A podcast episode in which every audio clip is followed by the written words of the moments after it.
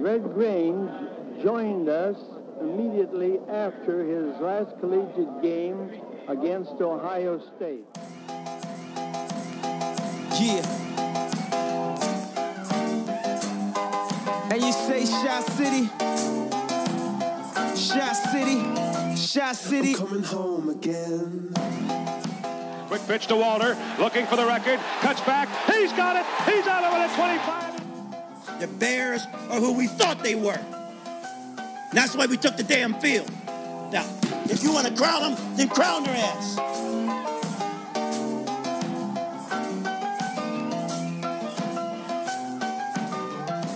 You know they say, that money calling, that money on the phone. Forget it! Nobody's gonna get him! Long gone! Devin Hester, you are ridiculous! What's going on, everyone? It is Bears on tap, and we are back with our Panthers post game. Bears take it 23 to 16. Um, you can go ahead and follow us at Bears on Tap or follow On Tap Sportsnet for all of your Chicago sports needs. I'm Lucas Perfetti. You can follow me at Lucas Perfetti 46. I'm also joined along by my guys Brandon Suarez at Beat On 300 and Duke Coughlin at That Pod Guy Duke. Um, gentlemen, how we feeling?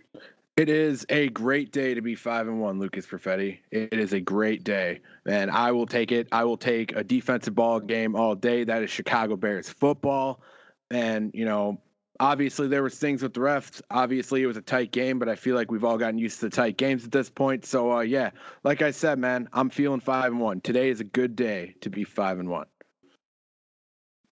Yeah, I talked about it a little bit on the pregame shows. I wanted to sit back on Sunday, not obtain any new gray hairs on my head, not really scream at my TV or have anything too stressful about this game as far as coming back from multiple possessions. They had, I would say, their most complete game of the season, and they were in control from the jump, obviously, with that turnover to start the game.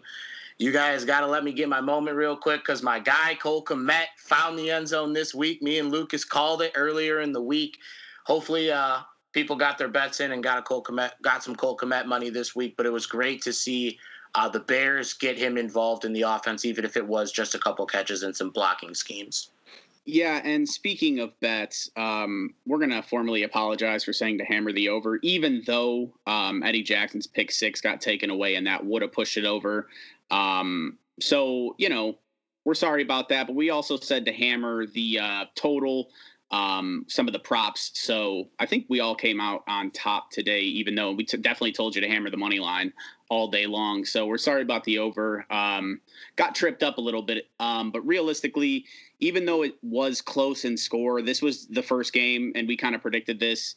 That felt like we controlled it, and it felt like we controlled the game because the defense, right out the jump, just absolutely played lights out. Obviously, you have the um, quick turnaround with the stop Mike Davis behind the line of scrimmage, and then the sack that should have been a safety, and then the interception that ended up uh, turning into that Cole Kmet touchdown we were talking about. Um, but man, they really set the tone from the beginning of the game, and it was, in my opinion, their best performance by far against a pretty good. Um, against a pretty good offense. And, you know, everyone was talking about the Mike Davis revenge game. Mike Davis had 52 yards, a touchdown that realistically was gifted by a few calls, um, manufactured drive by penalties. And, um, he had he also got stripped as well, so it wasn't much of a revenge game for Mike Davis, even though he's a hard runner. Yeah, man. Uh, we talk about ha- putting your meat on the table a lot on this podcast through six weeks, the Bears have yet to take their the Bears defense has yet to take their meat off of the table. Like this has been a constant every single week, dude. And you know it, that was kind of the biggest key. We were talking about Teddy Bridgewater earlier in the week. We went right at Teddy. We made him try to beat us, and he failed. Like we had him Teddy was looking flustered all game. We were getting pressure on him, whether they finished in sacks or not. We had him less than 50% on completions throughout the first half. We uh, we were making life as difficult as humanly possible for him. We we made him run quite a few times, you know, and we were doing a good job at being stout against the run for the most part. I know it doesn't look like that on the box score when you have 29 carries and 112 yards, but when you're when the quarterback has 48 of those, that means that those are blown up pass plays from coverage that that we're making him run that football. So overall, secondary linebackers, uh, defensive lineman, front seven. Overall, top notch play from everybody. I was really impressed. Um, my heart's a little bit broken for Eddie Jackson, who once again gets a pick six stolen from him. Specifically, uh, I'm really heartbroken because of a certain wager or a certain uh, certain bold prediction I made earlier in the week. But uh, hey, man, I'll take the dub, and I will take another amazing performance from guys like Roquan Smith. A big game from Danny Trevathan and uh, Bilal Nichols. Looking inside, I thought he had a, I thought he had a very impressive game. Yeah, he did. Um, and realistically, the we talked about this. I, I, will say, Duke, um, that was the most ridiculous bold prediction that got taken away. Like that's like if you could have actually bet on that, dude, you wouldn't have, you would have never had to go to work again. Like honest, the odds on that. honestly, that was ridiculous. Duke called a third quarter pick six by Eddie Jackson. Um, what on our bold prediction episode, the last episode. Um, I mean, that's absolutely ridiculous. But even though it didn't like people don't realize the Bears got four sacks and they were all over Teddy Bridgewater. Duke made a really good point. A lot of their rushing yards came from him scrambling, and if I'm not mistaken, only one of those um, scrambles actually resulted in a first down, um, extending a drive and stuff like that. So realistically, we talked about this in the the pregame episode as well. Like Teddy Bridgewater can move, but he's not going to Kyler Murray you. He's not going to break off a 60 yard run type thing. Um, but he, we were getting to him. We were getting to him very quickly. There was four sacks, man four sacks. Um, and we talked about how Teddy Bridgewater is extremely efficient underneath and he's an accurate passer, which is all true. But the Bears put so much heat on them that, I mean, dude, he threw two picks, threw two picks today. He did, and yeah, like you said, Bridgewater, he's very extremely, you know, efficient underneath, and it's kind of hard to run when you got a kickstand hanging between your legs, but still got 48 yards on the day. and uh, two picks, but should have been three, and honestly could have been four. That defense, those DBs were flying all over the field. And one thing I want to say, because it happens every single week now, and it reminds me of the hits that we used to see when I, you know, when we were growing up. We're not that old. We're all probably what between 26 or 25 and 30. So growing up, they were able to get away with a little bit more. And the knee jerk reaction of just absolutely punting a flag out of your waistband every time Kyle Fuller hits someone has got to stop because that like he just hits people hard. That that's just what it is. Like if you got to review it for targeting afterwards, go ahead. But like in the moment, if you're pulling the flag or if you're putting the flag out on the field, a lot of times it's not getting picked up. Yeah, and that's what bothers me about it's just the consistency of the calling. And even Gene said it was a helmet to helmet or shoulder to helmet, which it, like when they had it in replay, as he's saying it, you're seeing Kyle Fuller's shoulder hit what's it called shoulder. Last week that's a turnover. This week it puts him in scoring position. And then if you think about it, Allen Robinson, they also took a touchdown off the board um, with Allen Robinson and got blasted.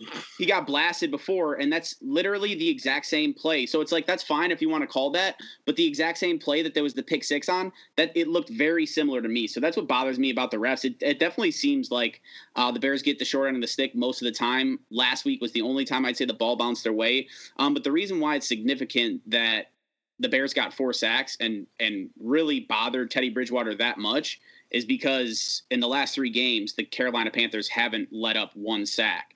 And like you said, there's a couple that, like, there was one play specifically that I, I think goes so unnoticed by Robert Quinn. He came in on an inside stunt, and Teddy Bridgewater noticed it, and he tried to fucking get outside and rush for a first down. It was only like a three yard play that he had to get.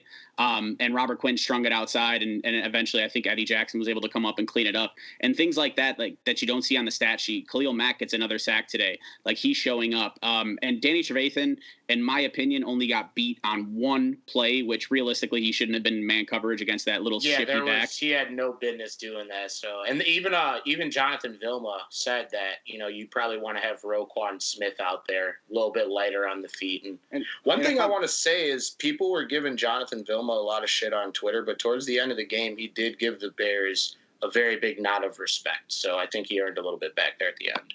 Well, see, dude, the thing with Vilma, and you know, like I'm, I'm a guy who is actually very critical of Vilma because you know I've we've had to listen to him quite a few times this year. It's it's not that he is like just awful the entire game, man. It's that sometimes like he just goes on a tangent and he's just so off. And it's like, dude, you were such a good player in this league, you know, Super Bowl champion, uh, multiple time Pro Bowler, I believe, with both the Jets and the Saints. Like a legend, you know, Gate guy. I was gonna Yeah. say Yeah, I mean, suspended for a year. you, got some, you got some brain cells loose up there, but yeah. but like I, I mean, said though, like at the end he reeled it back. But yeah, we don't want to hear about you know your playing days during like the meat and potatoes of the game. But You know I what I'm wanna saying? add The on- Cubs, yeah. the Cubs had an issue with that with Ryan Dempster this year, so I, I can understand where people were coming from. I want to add on to what Duke was saying though, because for me, it, it seems like Jonathan Vilma has called about 75% of our games, and he's still really not in touch with our team. So it's just like if you see us every week, like, are you are you doing the proper back study? You know what I mean? Like, We're a defensive team, and, and I actually said the wrong Cub. It's Mark Grace, and he got suspended off Marquee Network, and they brought him back. But wrong Cub, Ryan Dempster doing his thing. Mark Grace, not so much. yeah, but well, go ahead, dude, Duke. it- It's like uh, you know, one of the things with Vilma that bothered me, if I'm gonna nitpick him just a little bit here, it would be uh like that that play with Kyle Fuller. You know, typical Kyle Fuller play. It gets thrown like at you know about a yard in front of the line of scrimmage, and he immediately you know eats it up.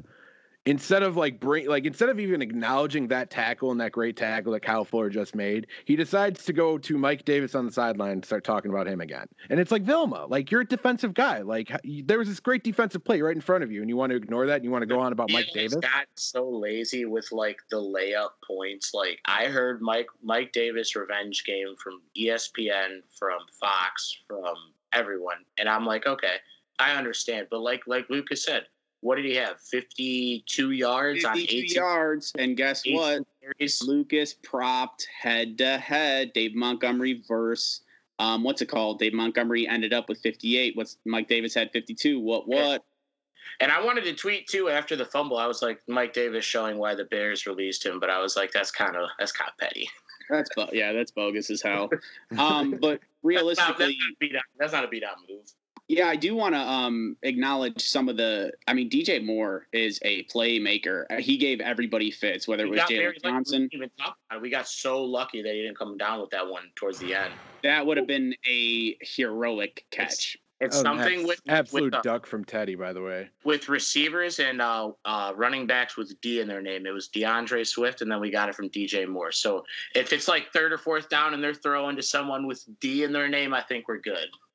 Yeah, I'd say that this actually this uh, receiving core is is sneaky good because they gave us the most fits, and I think it's matchup um, relevant too. But they gave us some sneaky fits because they have three fast dudes. Usually we only have, you know what I mean, like um, Kyle Fuller with the cushion covering the fast dude. But now it was just kind of like everybody was was able to get some separation. So we did see a little bit of chink in what I think is the strongest part of our defense in the defensive backfield. Jaylon Johnson. Uh, he had a little rookie game today, but I'm not gonna I'm not gonna down him. He um Yeah, I mean we saw that could have yeah, I mean it turned into a touchdown anyway. It was a Mike Davis touchdown, but he um man, that that seemed like a veteran move though, because he did get called for that pass interference right by the one yard line. And like he like pinned uh DJ Moore's arm against his against his like in between his elbow and against his uh body, I guess. I don't know what you saw, midsection. Um, so he like trapped his arm in there. I thought he could have gotten away with it, but realistically, because it looked like he was going for the ball too. I thought that was a little veteran move, but he ended up getting called for it. Um, but yeah, man, you can't really have much complaints against the defense. You also have uh, that Kyle Fuller hit. Like even though it got called a penalty, whatever, they kicked the field goal. That set the tone because Kyle Fuller was right in the area, and uh, Robbie Anderson wanted no parts of that. So it did, in my opinion, it was a tone setter. Even if it didn't go the Bears' way, it made them think twice about trying to catch the ball um, in front of our DBs. So that was a huge thing. Eddie Jackson was licking people as well. Bilal Nichols had a really nice game, um, as you said. And yeah, that's kind of all I got for the defense. Well, and that's uh I guess uh, just to finish off one point I wanted to make a while back. I also want to give a shout out to Roquan Smith. He had a really nice pass rush, nice blitz, where he basically came in untouched and forced a tough, uh, a bad pass from Teddy Bridgewater. So the the pass rush was definitely helping the secondary, as the secondary usually always helps the pass rush. So it was just perfect complementary football, as my boy B Don would say. Um, and you know, I guess really one of the bigger things with the defense is uh, the secondary. You know, even though DJ Moore and Robbie Anderson did have their plays. The secondary focused on those receivers. They didn't put much focus on the tight end room. You know, they didn't put much focus on the middle or you know plays out of the backfield with the running back, which is kind of kind of what I was hoping they were going to do. You know, because that's where their that's where their big plays come from. You know, there were not a lot of big plays for Carolina. There was the one 38 yard pass DJ Moore and then 39 39 yarder to Robbie Anderson. But outside of that, there was not many long plays. And uh, when the secondary can focus on something like that, and you know they kind of hit that bend don't break, uh, you know, mentality, then that kind of forces Teddy to be able to have to go underneath a little bit more. And they're just they don't have underneath options. They just really don't. Yeah, they came into the game with uh, the least amount of touchdowns scored against them. They let up two touchdowns today, but only 16 points. So you can try to field goals to death. I do think the Bears' sweet spot, like they're going to get to that 20 point range probably most games. So um, if we got to win ugly games like that, that's fine. But I do think the Bears were, as I was saying, like in the uh, in the when we started off the defense, they did feel a little bit more in control. Um, in my opinion, Nagy had some boneheaded calls, of course, the not running the ball. Um, and it's a completely different situation than last week. Last week, when he threw the ball, they were trying to get closer so they can get a field goal set up for the win. This time they were they were in control of the game. They were up seven. Realistically, the best they could do is force it to overtime.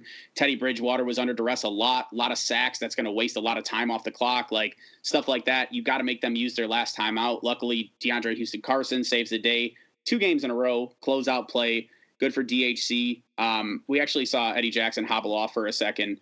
Um, but now that we're going to move on to the uh, to the offense, I mean, Duke, why don't you go ahead and start us off? Yeah, so uh, the biggest thing with the offense, um, you know, we scored enough points to win today, and that's kind of been the story all year. And that's kind of the big, you know, we've relied on our defense to make sure that points stay off the board, and we may lo- we may leave points on the field, but we're putting enough on the board to give us the W. Um, I can't say that I'm necessarily like real excited about what I saw today, but I did like to see I did like seeing a commitment to running the ball a little bit more. You know, I mean, we'll get into the late game running the ball a little bit later, but I like seeing a guy like David Montgomery get 19 carries. Now, he only turned them into 58 yards, but that gives us a level of threat. You know what I mean? Like the, like when we play teams moving forward, they now have to pay attention a little bit more to David Montgomery because they have the idea that we're going to run the football. And a big thing with David Montgomery that I saw and it was something that I was pointing out with Mike Davis before Montgomery started really doing it was um, him kind of getting patient because the thing with the thing with Montgomery is he's always right there, ready to hit the line line of scrimmage. You know what I mean? But he hit a certain point late late in the game when he started breaking off some of those runs. A lot of people were kind of like giving the offensive lineman credit for it, but I really think it was Montgomery being patient, waiting for holes to open, and then hitting that stride because he's very good at hitting that first step. It's just now that he's kind of waiting, it's almost like ironically, with all these rumors about Le'Veon Bell, that's what Le'Veon Bell does really well. He's patient before he hits the hole, and that's what I saw to David Montgomery today, and that's that's a huge step in the right direction. That means that he's starting to get that situational awareness with the offense. So I really do want to continue seeing us run the football. Yeah, I definitely said um, before I thought we were going to make a more, definitely a more con- like focused effort on running the ball. Um, the thing that I noticed the most, and this is where I'll knock Nagy, is um, schematically. In the first half, we were trying to run the ball out of a lot of heavy sets, and I completely understand. Nagy, you got ripped apart for it last year for not doing it enough. And, you know, that was what was more efficient at the time. And in the first few weeks, it was really working well. But in the past three weeks, it has not been working well. And we're seeing him, like when we start going back towards the inside zone, again, pushing the tempo, running out of shotgun, which David Montgomery always did. And I hate to, to dog our boy Mitch, but realistically, because Nick Foles is a more efficient passer, that's why we're running more efficiently out of shotgun because he's a much better shotgun passer. They have to account for all of the receivers instead of just a couple. Um, so I feel like we need to start seeing a trend, even though you're giving us what we want, Nagy like we're fucking we're idiots just do what what is working do what's right if you need to go back into old habits and run from shotgun a lot more i think that's been working a lot better even against a team like the uh, tampa bay buccaneers when they started going more inside zone it seemed to work um, you know rashaad coward started today over alex bars uh, there's not much to talk about. Obviously, they must have not liked what they seen with Alex Bars. They must have think thought that Rashaad Coward had more starting experience and he was the guy to go with. Um, but at the end of the day, like like you were saying, Duke, um, it became a lot more efficient in the second half. We saw those 11 yard, 12 yard type scampers, first down runs for another first down. Um, uh, beat on, how you feeling about it? Yeah, honestly, I think this was the perfect game. Even though Montgomery didn't go over 100 yards, just the way he was running with the football, and you know he did contribute with 39 yards through the air, so he had about 100 all-purpose he just is so talented at extending plays and extending runs, making people not necessarily miss, but you know, like he just is dragging people along for the ride. I love to see like just the grind that he has. He's a true lunch pail guy. And right now, they only gave Patterson one carry. So right now, it's all him. They had 25 carries for 63 yards, nothing to really, you know, write home about. And the offense, you know, again, it wasn't it wasn't great. It was good enough. And and like you said, Lucas, there really was no point, especially with the early turnover during this game where I really thought that the Bears were going to lose. But there were several chances to step on the throat of the Carolina Panthers, and the Bears did not do that. There was a couple times where the play calling became more conservative, and like you said, Lucas, like running out of those tight sets it's harder to see those boom plays and get those big plays to happen. As crazy as that sounds, but I feel like you're almost telling the defense you're running the ball. So in turn, they're gonna, you know, they're gonna load the box. So that's just a lot of people to go through, and we don't have with David Montgomery that like, you know how we say for receivers take the top off the defense. He's not a home run hitter as a running back. I'm sorry yeah, to say it. I love the kid your, to death, but he's not. He's not a speedster. So you're hoping to match up in sets like that. Like the big runs that come out of those types of sets are like, hey, it's a hat on a hat. Your guys win. Your running back makes someone with miss, and then it's off to the races. Like you see that like happen with the Tennessee Titans and stuff like that. Yeah, um, Derrick had 94 yards to walk it off today. Yeah, he's a freak. Um, but I think realistically, it's just such a mixed bag with Matt Nagy because even though I feel like the game was like the game flow in general felt a lot better with the offense. You get what I'm saying? It was a lot more converted first downs. We even see Nick Foles rush for a little seven yard first down. Um, but like it was really deterring to see on the goal line that we got stuffed twice, like stuffed twice on the one yard line. and then we have to sneak it in with Nick Foles. Like Nick Foles a couple times was just like, you know what, I'm gonna do this myself. Well, why aren't we, you know, why aren't we leaning on guys like Jimmy Graham like we normally do? And today they finally unlocked Cole Kmet in the red zone. Allen Robinson is big time in the red zone. So like like you said, it's a mixed bag. He's trying to get cute. He makes it more difficult than it needs to be. And as we've talked about, and like I just said a couple minutes ago, like similar to what the Vikings did last week, when you're running in that tight set, sometimes you can jam yourself up, you know? So in that in that goal line set when there's literally 12 yards of of field that you're dealing with and there's 24 players stacked or there's 22 players stacked inside the that like small area, it's it gets a little tight down there. It's a little bit harder to move bodies.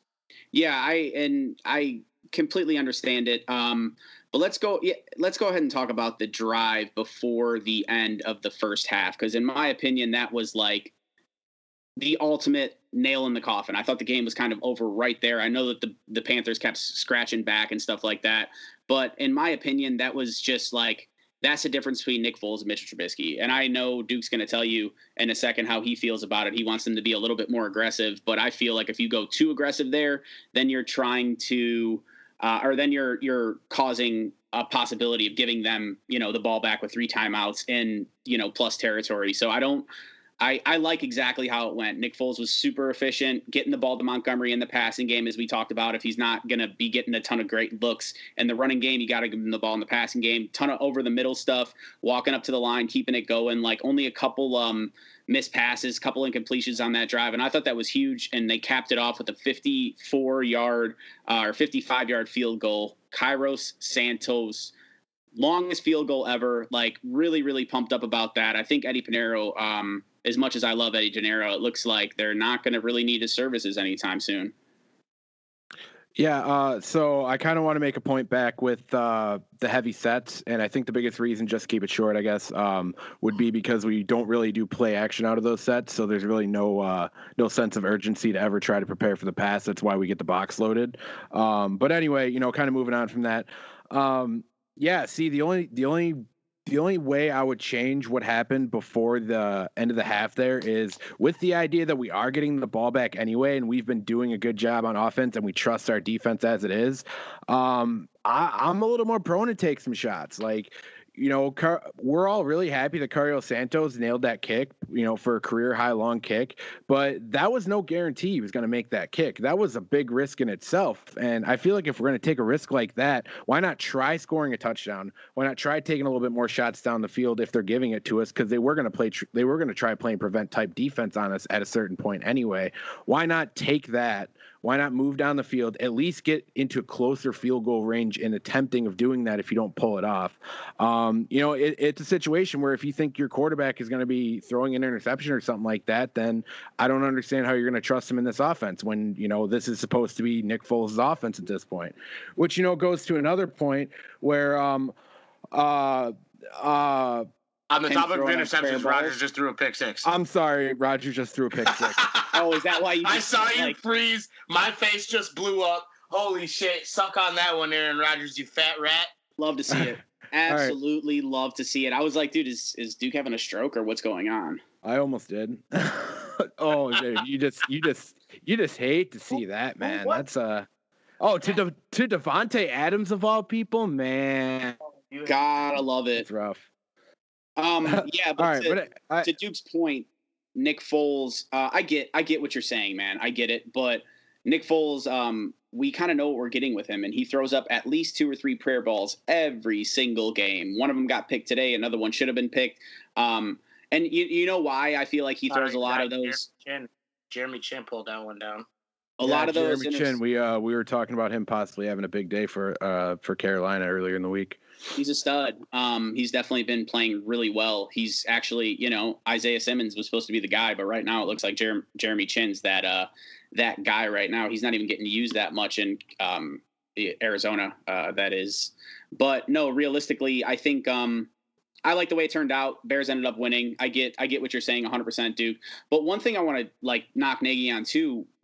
Why, when we were on the goal to go situation, why are you taking Jimmy Graham out twice? I know it paid off for me with the Cole Kmet prop, but like, why is So I was going crazy when that happened. I was like, I think I, for some reason I was like Matt Nagy. I think he just realized that Cole Kmet is a player on the Chicago Bears in this moment because that. All right, so that sequence and then the multiple turnover sequence were the two like most clusterfuck sequences of the entire year. Where at the beginning of the game, when the Bears like they should have just scored like when you get a turnover in plus territory like that, you score the first play. You really want to put your meat on the table, score on the first play. Okay, so it took them it took them three plays of timeout and a delay a game. And uh, again, at the end of the game, it was DeAndre Houston Carson, the most unlikely of all suspects by odds makers and everyone else's. like you said, Lucas, Cole Kmet was the most unlikely of all suspects. So him getting cute in that situation for once did pay big dividends, and that's. I mean, I'm not going to say Cole Kmet scored the game-winning touchdown, but you can say any of these touchdowns was the difference in the game. No, yeah, I get that, but it just it bothers me. You had to get that in about Cole Kmet, huh?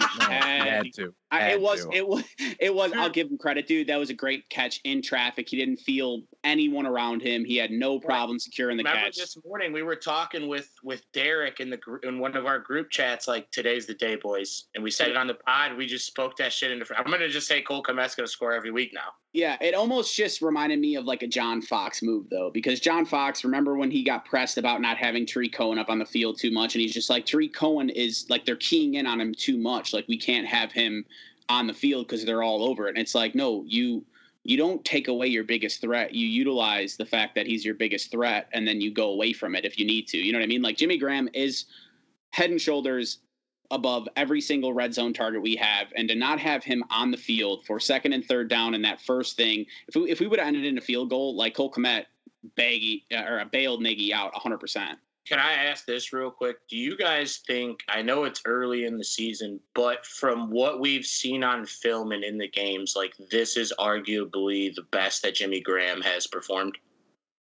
in his Like- career. Like, are you, are you thinking like last like three years? I'm just saying, like the way he. I'm not saying from a statistic standpoint. I'm saying like the dude still looks like he's like 28. Like he he cannot be tackled. Like he's bodying people. Like there was a lot of times during the game today, specifically, like where he is just looking that much more stronger and physical than the players that are trying to tackle him. Yeah, Well, I think Maybe not just- like not like statistically or like from a production standpoint, but he still looks like very, very strong out there in comparison to the defenders that's going against him. Well, yeah, dude, and uh, I mean, the biggest thing, the biggest comparison he used to get early on in his career when he was going off would be uh, Tony Gonzalez, where he'd be athleticism first and size second, and that's how a guy like Tony Gonzalez played as long as he did in the league because because he was you know athleticism first, size second. Now that Jimmy Graham's athleticism has gone down a little bit. He still has that size and he still plays a physical game. You know, he's playing chippy out there. You know, I remember what, you know, because I watch a decent amount of Packer games, you know, not only being in Wisconsin, but the fact that, you know, you always want to stay close with your enemy.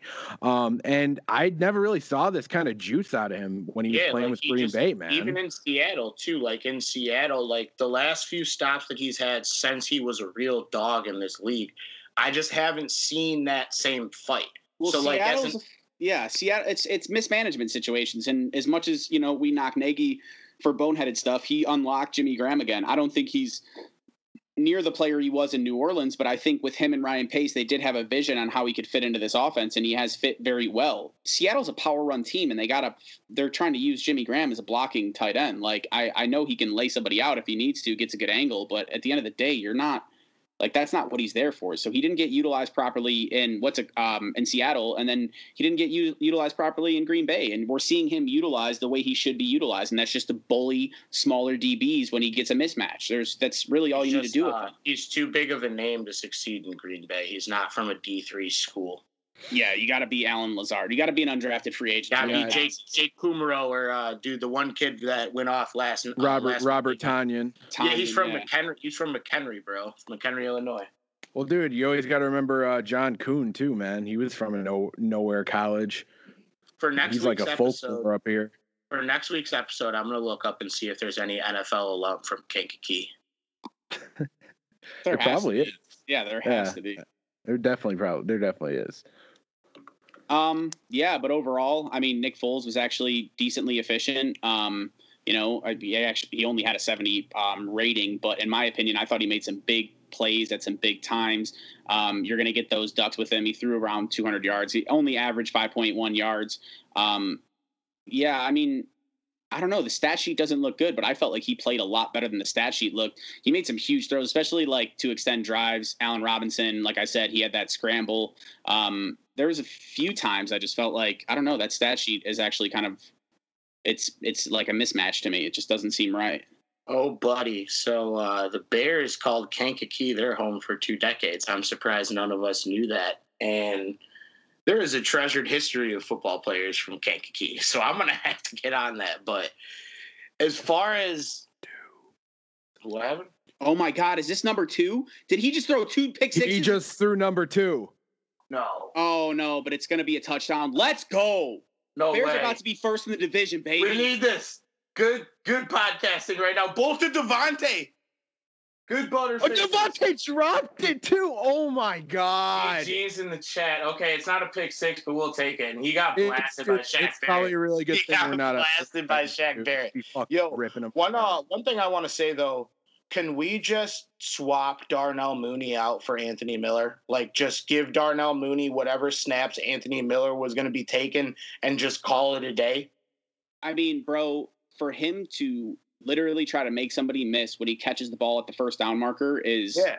literally I don't think he touched the field after that. Maybe he did, but I didn't see much from him. Or no, I'm sorry. They started throwing him some swing Touchdown passes. Bucks. Bucks on tap right now. Go Bucks. I mean, yeah, we have no love for the Green Bay Packers whatsoever. Um, but, yeah, let's clean this up because we're we're almost done. So let's clean this up now. Um, but realistically, yeah, I think Darnell Mooney is by far our best fit, like schematically, for what Matt Nagy wants to do. I think he's going to keep growing. Um, he did miss one pass, but yeah, that that mistake by Anthony Miller was absolutely egregious. I couldn't believe it. Yeah, yeah, man, that's that. I mean, dude, that's a situation where you have to like you have to know the situation. Like if that's a second down, you maybe want to get a couple extra yards by going out. Okay, maybe that's one thing. It's third and four. You got the ball in front of the first down marker. Drop, drop, get to the fucking ground. First down. You live to see another day, dude. It's not that hard, or at least like just go backwards, backwards from because he was straight up to Foles. Like go backwards. Anything. Stay in front of the first down marker on third down. I don't care about your stats. I don't care about what you're trying to accomplish, man. You know, I I really want Anthony Miller to succeed, but dude, when you see stuff like this, it's hard to keep him on the field, especially when we have a guy like Riley Ridley who apparently doesn't suit up every week. And it's like, well, he looked pretty good in college, and we've seen flashes out of him before. Like, why not give that big body a shot, you know? And, uh, you know, it's hard to keep Darnell Mooney off the field, you know, regardless if he's fitting in the system or not, he's making plays work. You know, Nick Foles knows that knows where that guy is on the field at all times. You know, I almost feel like he gets looked at more than a guy like Allen Robinson does because Allen Robinson gets all the best best corners. He gets the most attention on the field. So a guy like Mooney almost always gets single coverage or maybe a guy over the top with him as well. So yeah, dude, it's hard to keep Darnell Mooney off the field. It really is. Yeah, I I, I fully support us um moving forward with Riley Ridley taking snaps. And I, I, just, as much as I like Anthony Miller, he's a dog, but it just seems like every single year we always hear about the he ran two uh, yards too short on this thing, and that's why it was a pick. And it just seems like he's he's always got to be a discipline thing at this point. I mean, it's just yeah, that's what it seems like to me. It's just like I'd rather have a guy that's like Riley Ridley, who's known for always running the right route at the right time. Um, I think you could fit him into your offense, and he's got really nice hands too with Riley Ridley. So I just feel like as much as I love A Mill, he is a dog, and for it just seems like every heroic play he makes, he also makes like two two really bad ones. So um, you know, I just I just feel like it's time to give someone else an opportunity. Yeah, dude, most definitely, and um you know, I guess if I'm gonna have my uh my one negative spot here, I'll I'll do my uh I'll steal from Nani and do a negative Nani moment for you guys. You know, big shout out to uh, White Sox on tap, whatever the fuck they're doing too. Um, but yeah, man, I uh, I'm getting pretty sick of keep like hearing every single week. Oh well, wait until this offense goes. Wait until this offense goes. Wait until this offense goes. Like, can we just accept this is it? Can we accept that this is probably the offense and this is probably what we're going to get for most of the year? Because I'm not seeing this upside that we're all seeing. Like I'm not seeing anything out of Foles that I didn't see last week against Tampa. Like yeah, maybe maybe a hair more consistent, but I feel like this is about where our ceiling is, man. I'm really about there. Yeah, I feel like we did a I don't know. I feel like we did a better job. Like it felt like that during the game, but when I'm looking at the stats, I'm like these are these are kind of poopy. Like it looks like mm-hmm. a. These are stats that are still going to keep us near the bottom of the league, man. Oh, like yes, hundred percent. That's what I mean. So I'm just I'm just at the point where it's like whatever. If this is it, I'm fine with it. But I'm just like I was hearing Vilma talk about how Foles is your three point shooter, and days that he's on, he's on, and days that he's off, he's off. And it's like, can we just like stop with this idea? Like, I just really feel like this is the offense. Like, I'm fine with Nick Foles running this offense. If this is going to be us, if we're going to get wins, if our defense is going to always have our back, I'm fine with that because I'm fine with being five and one, and everyone else should be too. But let's just stop pretending like we're gonna unlock the fucking, you know, like God's tears and we're going to sprinkle them over Soldier Field and we're going to start scoring 40 points a game, man. It's just, I don't think it's going to happen. Yeah, I don't think we're scoring 40 a game, but I, um, I, in my opinion, I'm gonna, you know, the Patriots every single year. It just seems like their offense never got going. I'm talking about the Tom Brady Patriots, never got going really till like November, or just like their team in general didn't really figure it out till November. We're still beating teams, and now we've beat a couple good teams. So um, I'm just gonna chalk it up to it's to get better because I I like I said it just the numbers don't show that it's better by any means, but it just feel it felt a lot more snag, stagnant with Mitchell Trubisky, and I'm not going to lie, a lot more uh, gimmies were missed with Mitchell Trubisky. We also did not extend the field one time. I didn't see any go routes. I didn't see any huge passes downfield, um, which was, you know, you, you expect to see more of that with Nick Foles. Um, another reason why I think Nick Foles throws up more ducks is because he sits in that pocket and um, takes hits a lot of times. I think both of the plays, the one interception that got dropped and the other interception were both uh, his hand, like his arm got hit during the throw. Um, he's got a big windup, that's for sure. Really big windup. It seems like he's going to try to fire the fuck out of the ball, but it's just super touch passes. Well, see, dude, the thing, and uh, I'll let you get to this in a second here, beat on, but just the thing, it's, I just don't think it's quarterback, man. I just, I really, I've stuck by this for a while, and I really am just going to kind of stick to my guns here, man. I think it's the scheme, man. Like, we should be able, like, Teddy Bridgewater got 216 yards on 29 attempts. Nick Foles got 198 on 39 attempts. Like I need to see more happen with less. You know what I mean? It shouldn't take 39 throws to be able to accomplish something like this. Like Foles should be allowed to take more shots. Like, yeah, dude, it's nice. You know, you'd think we're taking bigger shots. Oh, we had a long of 23 yards today. That was our longest pass. You know what I mean? Like eh, I'm still not seeing like any explosiveness from this offense. And if, if that's what we want to do, that's fine. But we need to be able to mix the run game into that too, then, because we can't continue to throw 39 times a game when we lead the entire football game. Like it just it can't afford to happen because it's going to eventually bite us in the ass. And if even one of those Nick Foles interceptions, you know, because they, they were like one of the three or four big plays we tried to throw downfield turn into another interception, we could be talking about a loss right now. You know what I mean? So I just I want I really think the our offense at our best is throwing the ball like 27, 28 times a game, mixing in the run a little bit more, having a guy like David Montgomery, you know, hit his holes, finding getting a Lamar Miller on the roster maybe to spell that a little bit.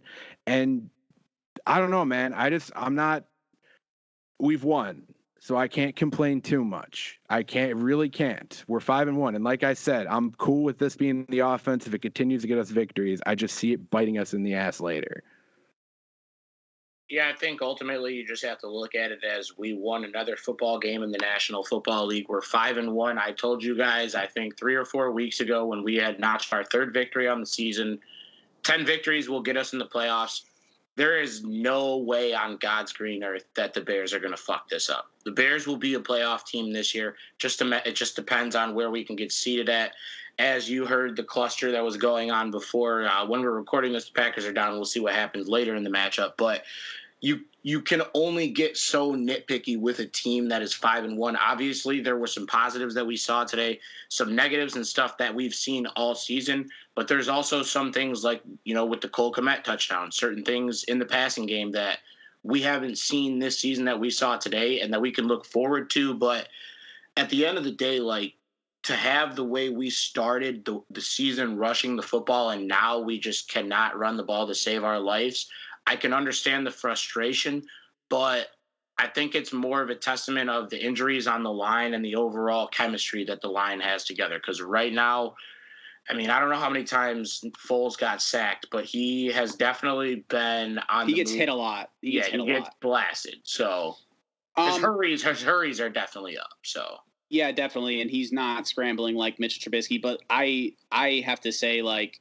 even though we only averaged like 2.5 yards a carry and 5.1 yards per attempt, or I think it was even 5.1 yards per completion, I personally just like, I think that the plays were made in times that they were needed to be made. I felt like it, it came in spurts. Um, you know, Jonathan Vilma made sure to tell us 38,000 fucking times, and they had the graphic how, you know, Nick Foles gets hot and then he gets cold and then he gets hot. So, of course, they had the graphic with the triple, you know, first 11 throws or whatever. He was like 10 of 11. Then he missed six in a row. And then, you know, we saw, we all saw it. Jonathan Vilma talked about it 37 times.